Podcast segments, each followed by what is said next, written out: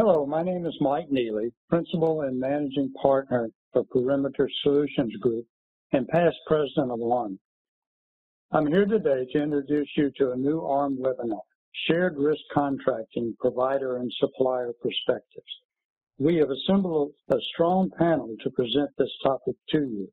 And while fair, fairly well known in industry, it's only recently risen as a potential topic in healthcare. While there is no universal definition of risk sharing, for our purposes, risk sharing contracts refer to non-traditional methods of distributing value and a transactional method between parties of the contract. With risk, with risk sharing contracts, clinical, operational, and or economic outcomes are measured and agreed upon prior to signing the contract, and payment is depending on meeting the agreed upon measures. When an organization is faced with investing in an expensive new medical technology or process, before it is universally accepted or proven to be effective, the risk-sharing contract has the potential to lessen the financial risk to the provider, provided there are clear measurable outcomes promoted by the supplier of the new technology or process. The organization can work with the supplier to establish criteria to lessen or eliminate the financial risk should the technology or process outcomes not be realized.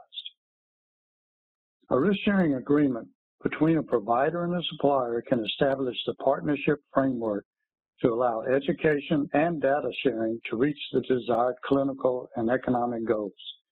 The partnership can benefit both parties, allowing the organization to attain increased quality and the supplier to gather important clinical data in support of their product.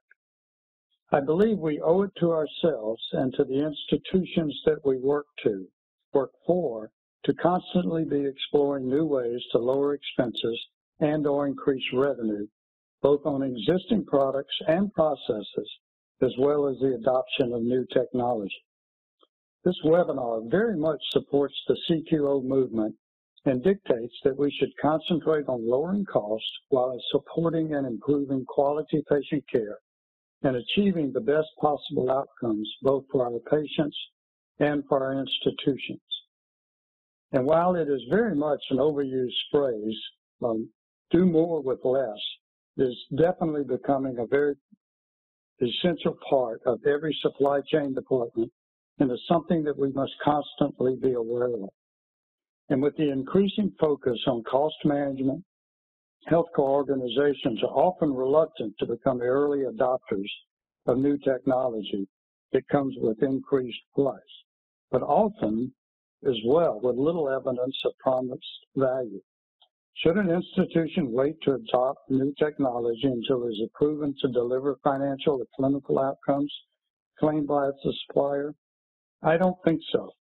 And I think this webinar very much will give you the tools and we will as well provide the background through case studies and basic principles to allow you to evaluate this concept and determine if it has potential for your institu institution.